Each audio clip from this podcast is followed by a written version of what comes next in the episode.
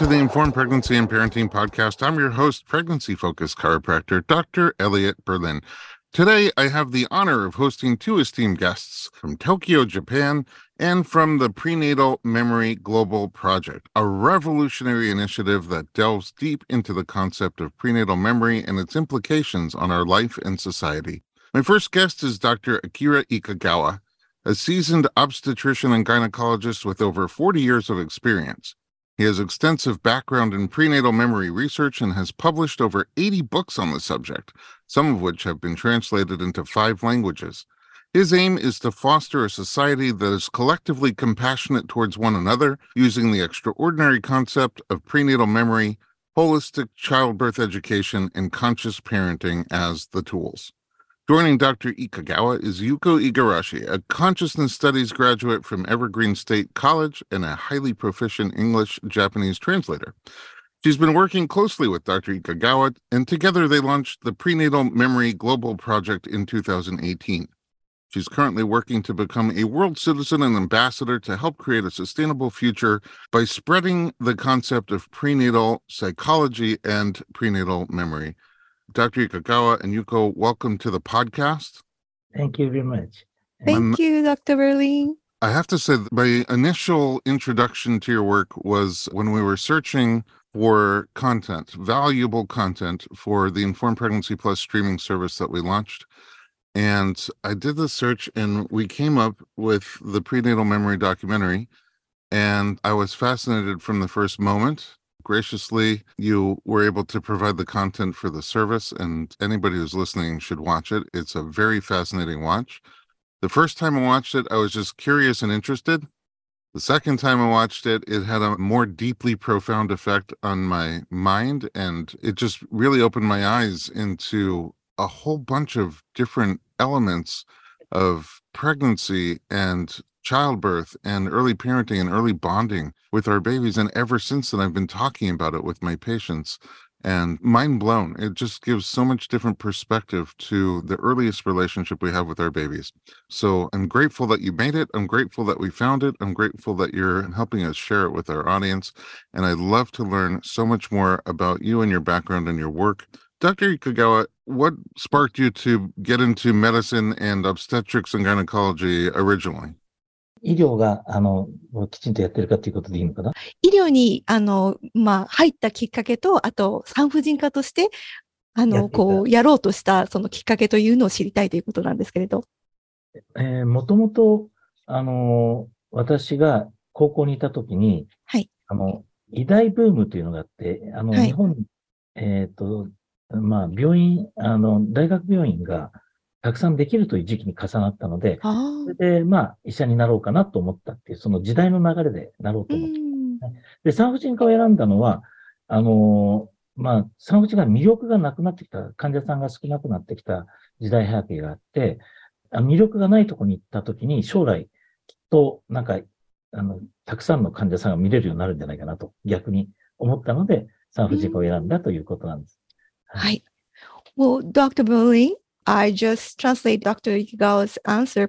The reason why he went into the medicine is because by the time when he was in the high school, there was a huge movement of creating more universities, hospitals, and that there are more opportunity to learn about a medicine. So he just went along with the, the time, how they were carrying more career into this medical field. So then his aim was for the medicine.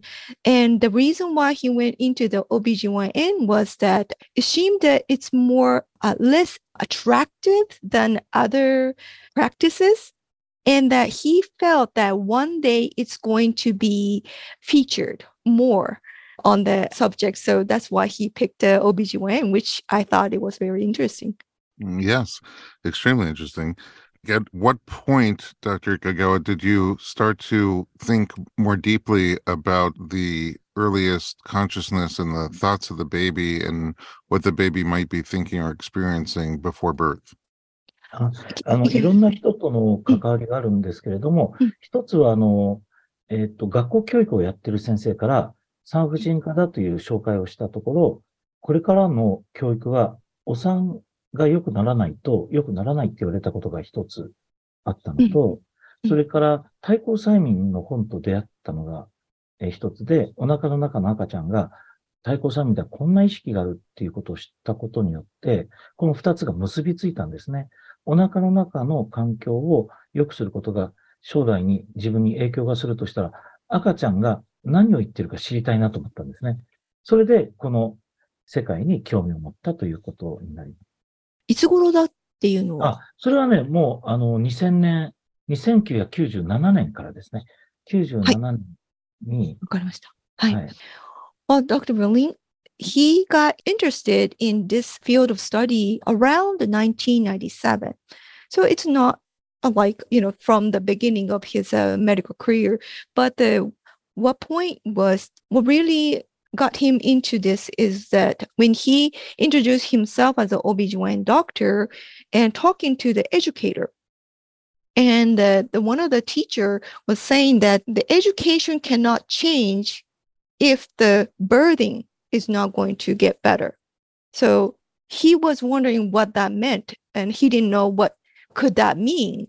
So at that time he got interested into the hypnotherapy, regressive therapy, and that he found out that there are earlier memories. Then he thought, what's the correlation between the environment in the womb and what's the future is going to be like? And he started to want to know more about the consciousness of a baby. Wow, that's so powerful. So, by doing hypnotherapy, regression, going back, bringing people back to their earlier memories. I think he just got to know about the hypnotherapy rather than him doing a oh, hypnotherapy. Oh, I see the idea Yeah. that by going back, that you can mm-hmm. go back even beyond. right. Some patients just happen to go way before their time of like birth or the pregnancy or even before the conception. Right. Wow, that's amazing. And then how do you go about studying? I mean, you, you have so much experience now in research and data. How do you go about studying what people remember before birth? まず最初は私のところのスタッフに、あの、話したところ、あの、スタッフの二人が自分のおいごさんに お腹の中で泳いでたっていう記憶を持ってる人と、小学校1年生で作文を書いて、帝王切開の場面を詳しく書いてある作文を持っている人が二人いたんですね。で、それまで一切そういう話はなかったんだけども、私が子供が生まれる時に記憶あるよって言ったら、その二人が、いや、実は私知ってます、みたいな話を聞いたので、びっくりしたんですねうん。はい。それから、あの、患者さんに、子供連れの患者さんいっぱい来るので、聞いてみたら、もうかなり多くの人が自分の子供に記憶があるっていうのを知っていた。でも、他の人には言っちゃいけないと思っていたっていうふうにおっしゃるんですね。Well, how he started this study is when he got curious about the subject, he just casually talked to staff member in his clinic. And it happened to be two people at his clinic saying, well, I know uh, my nephew, uh, my grandson have this memory. And one actually um, boy wrote about it and he wrote us a short essay at the school. So they knew about how strange it was for the child to be remembering the time of birth. So he got curious and said, you know, would you share about it? And then more and more he started to talk about this subject. He find people talking about, well, you know, this is kind of strange, but and then start talking about it. And once people open up and talking about it, it's kind of like his research really started from his clinic. That's so fascinating. I have so many more questions and so much more I want to learn from you. Uh, we're going to take a quick break and we'll be right back.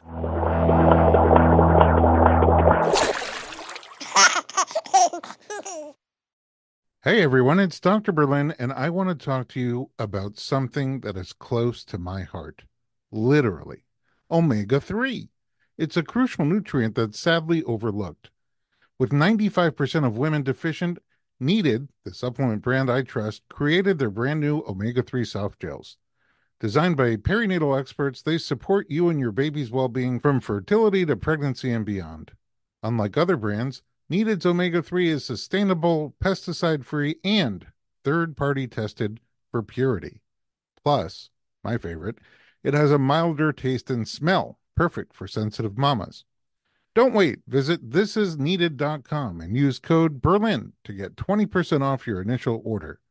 Experience the needed difference consciously crafted for your health and the planet.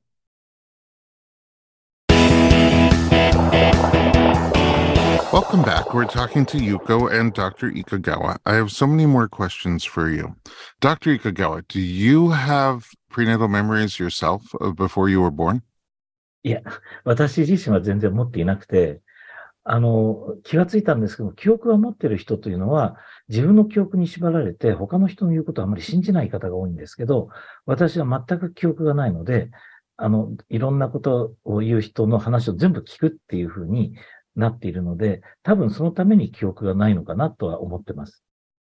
Very interesting.、Um, Dr. Ikegawa says he does not have any sort of a memory, but he realizes that people who have earlier memory tend to have this sort of like set uh, mind that they are not really open to listen to other people's story. But since he does not have any memory at all, it kind of like opened up to just listen to any stories that he got curious and that's how he got all kinds of memories from people.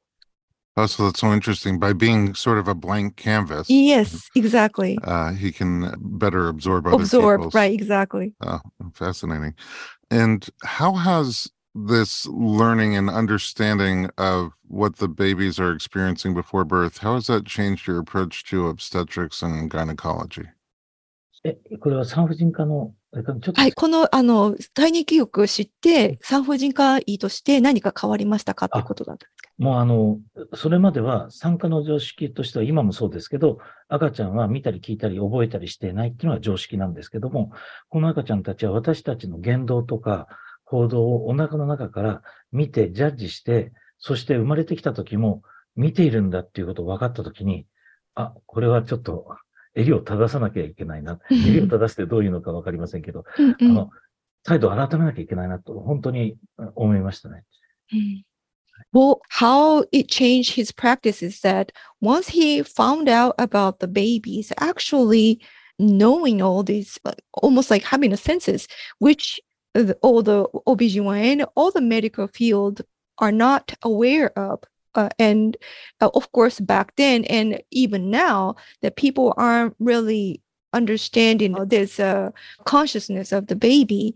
So once he got to know about the babies holding these memories of uh, what parents did or said or all kinds of things that just came up to him and like shared made him realize that the babies are actually judging you know what was really happening around them and started to feel oh shoot did I do the right thing for this baby? So he really started to like look back on his own like behaviors and how his practice was, and then really starting to connect with baby more so that he's more aligned to baby's needs and wishes.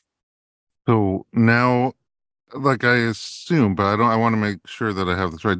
Mhm. Normally, as a provider working with a pregnant person, you see the pregnant person as your patient.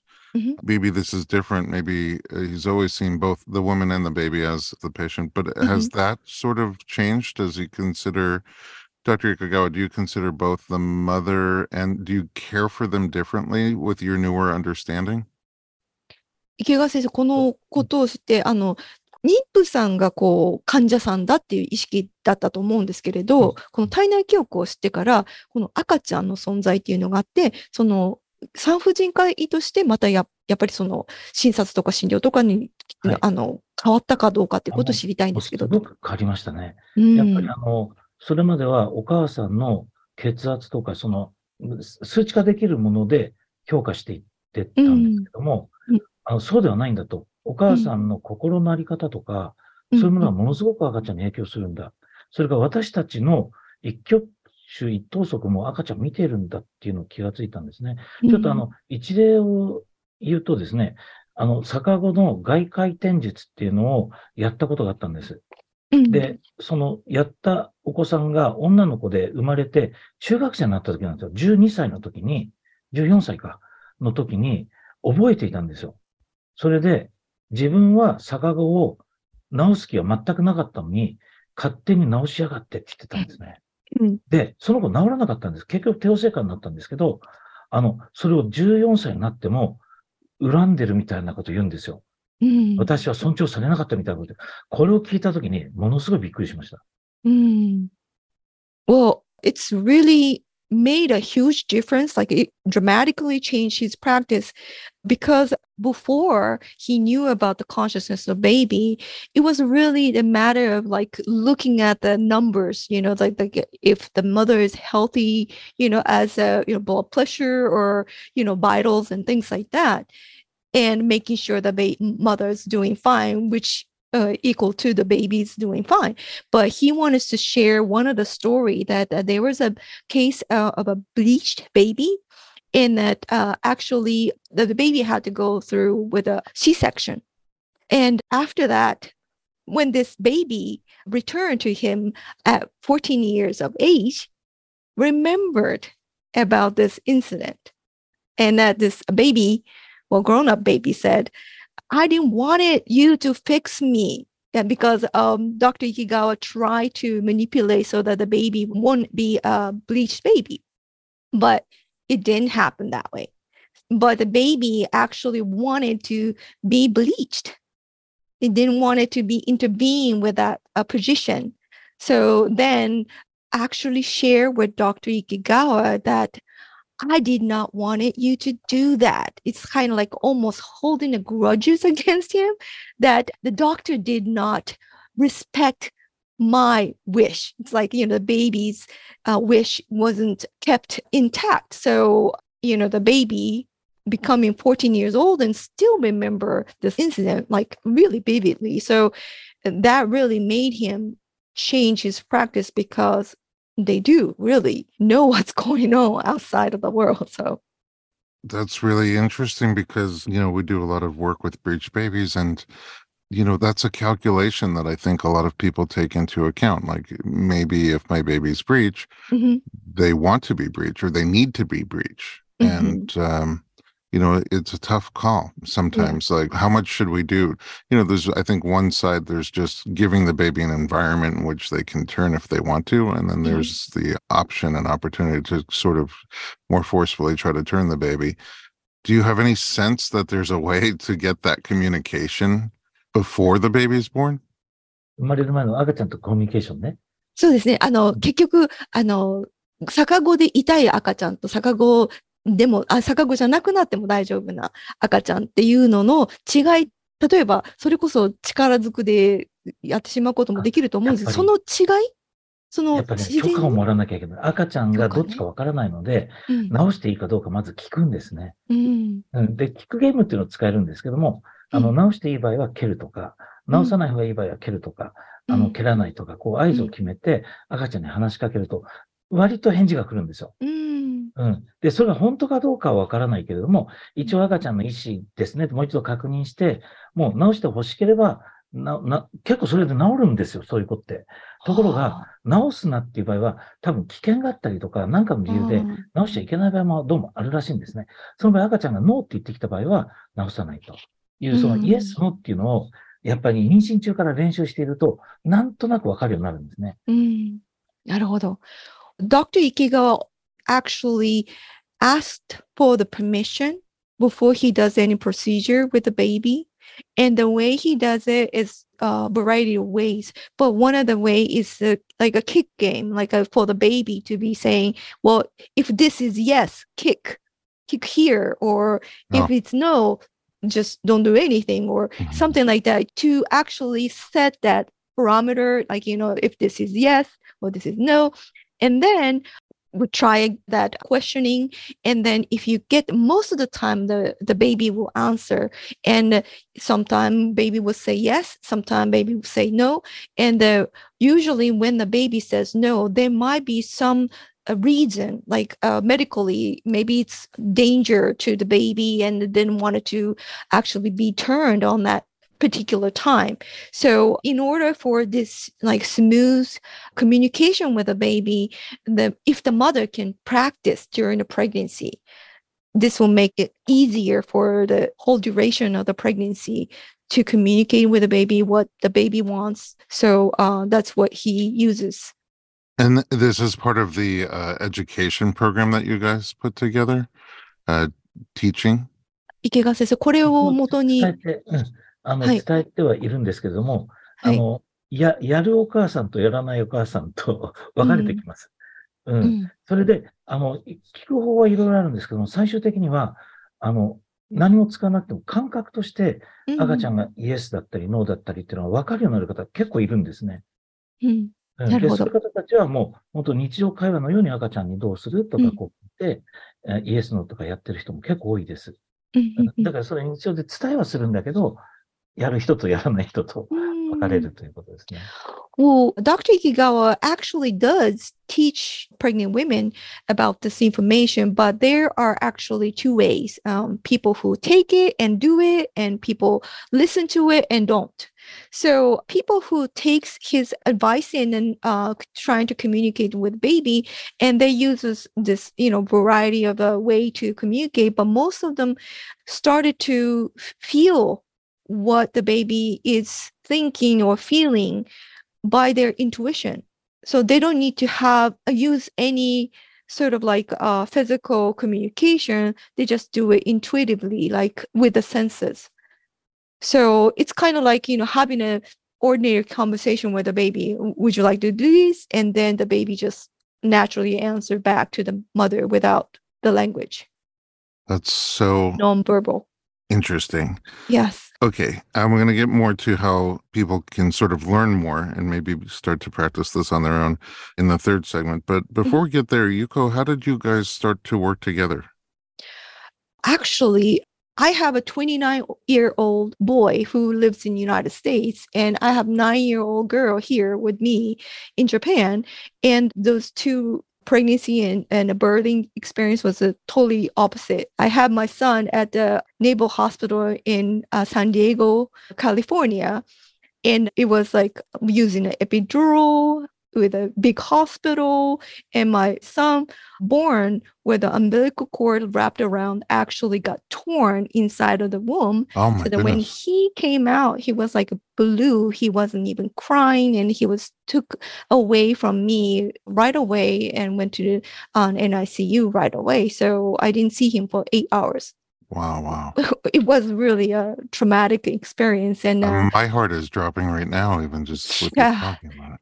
So you know when i thought of uh, having a second child i wanted to have a natural way as possible and i had my daughter at the midwifery clinic a small midwifery clinic in japan and it was really uh, just natural birth no uh, medical intervention or anything like that at the age of almost 42 and it was wonderful but then everything that i did was great until the birth and then everything fell apart afterwards. It's like my caring for the baby, it just became really difficult. It's like I felt like I knew how to take care of baby. Baby always loves me, and uh, I used to be a caregiver at the daycare center. Everybody loved me.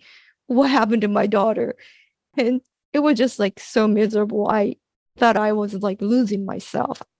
And uh, when I really lost the hope. It's like, you know, maybe I should die. It's like it, got really to the Oh, point wow. where it, not just uh, you know, maternity blues or anything like that. It was like depression uh, completely. And uh, I got to know Dr. Ikegawa's work. It's like, wait, so the baby has a consciousness. Okay, let's take it back. Why my daughter is crying so much? And realize that I was going to dedicate my life for my daughter at that time which is you know what the older mother thinks right but then I realized that it's not going to live my life. It's not my path. My daughter wanted me to get out there to connect with the world because she must knew what I am capable of doing. So once I realized that and that the prenatal memory really like lightning struck to my consciousness, woke me up, and I decided to spread this knowledge because it helped me realize the really the important message that every single individual has a consciousness from before birth, not just from birth, before birth. And I wanted to help that uh, word spread for Dr. Ikegawa, and uh, that's what I'm doing because I can spread that information in English. So, wow, Yuko, what a incredible journey and powerful calling. Thank you. And I hope with all the lives that you're touching, mothers and babies and families, it's therapeutic for you also. yes, definitely. Very difficult time that you went through. Yes, and uh, it, really, the funny thing is that my daughter was like like terrible too from the infancy. or maybe you know all that terrible parenting experience all put together. But more and more i got to know about the prenatal memory and helping out with dr ikegawa she's getting better and better and better. It's just like just telling me that i'm on the right path. That's amazing Okay, we're going to take a little break. When we come back, we're going to find out how our listeners can learn more about prenatal memory and maybe start to apply these principles to their own lives. We'll be right back.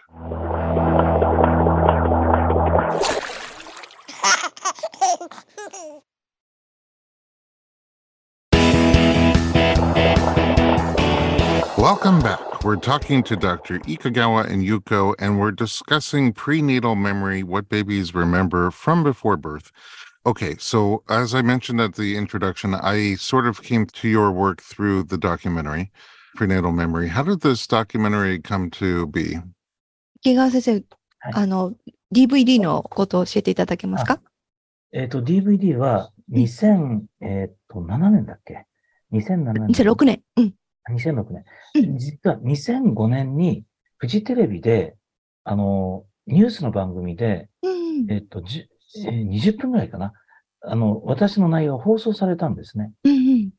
で、あの、テレビ局の放送は使えないので、私用に自分でオリジナル作ったらどうかと勧められて、作ったのがその番組になります。ですから、あの、この内容はそっくりあの、日本のフジテレビで放送された内容なんですけども、中身は入れ替えてあって、うん、で、子供たちが、その、テレビカメラの前でこれだけ証言するっていうのは多分初めてだったんですね。あんまりなかったので、結構あの、すごく評判受けた番組です。で、長いことあまり眠っててね、あまり多くの人 DVD で配りまくってたんですけど、うん、まあ、せっかくあるのでということで提供させていただいたということですね。はい。So originally, uh, the TV station actually captured 20 minutes documentary of his research in 2005. And since it was aired on television, he could not use that footage. So uh, he was actually told that maybe he should make his own version of it. So then he released his own documentary with a different story, capturing almost the same line of the story, and released it in 2006. And he feels that it's probably the first ever scene capturing the children talking about their memory in front of the camera. And he and, created a DVD. Yeah. And it is very fascinating, very powerful you've assembled, you've gathered followers. Certainly in Japan, you have a large network of diverse individuals, different types of practitioners and parents. How is that network growing, and what's the message that you're trying to spread? 池川先生、今、あの、体内記憶はいろいろな人たちにあの広がっていると思うんですけれど、そのネットワークはどんなふうに広がっているかっていうふうな感じなんですけれど。一つは、あの、講師の人を養成していて、うん、今200人いるんですけども、その人たちが講座を開いてくれているのと、あとは、興味を持った人が、あの、特にコロナ以降ですね、うん。SNS で広めてくださっていて、そのおかげで男の人もだいぶ興味を持ってくれてるっていう状態になっています。あとはもう一つは神様との約束って映画が、うん。あの、これも2013年ですよね、にできて、それ以降、あの、見る方がすごく、もう今30万人ぐらい見てるのかな。ううん。ん。だからかなりの方が、その映画をで知ることになって、映画と、まあ、えっと、そのプログラムですね、講演と、そういうことで、あとはほ私の本ですね。本を見て知ったという方も結構いらっしゃって、おそらく、あの、体内記憶ということだけで言えば、日本国民の2割以上がもう知っている段階に来ていると思います。はい。Well, the way he's growing his network is that, first of all, about the prenatal memory, he has Prenatal Memory Education Association, which has about 200 instructors teaching the courses so that, that they can uh, spread this message to the wider uh, range of people. And also because of the COVID, um, there were people starting to spread this information on the SNS actually the majority of people who's receiving this information because uh, we're talking about the pregnancy and birth and childcare and things like that mainly for the women but now there are more men actually starting to get interested in spreading this message on the SNS. And also, there is a film. Um, I think you are aware of uh, Mr. Ogikubo's film, which was released in 2013 originally, and he's uh, upgrading and updating the film. And it's actually 300,000 people or so watched his film already.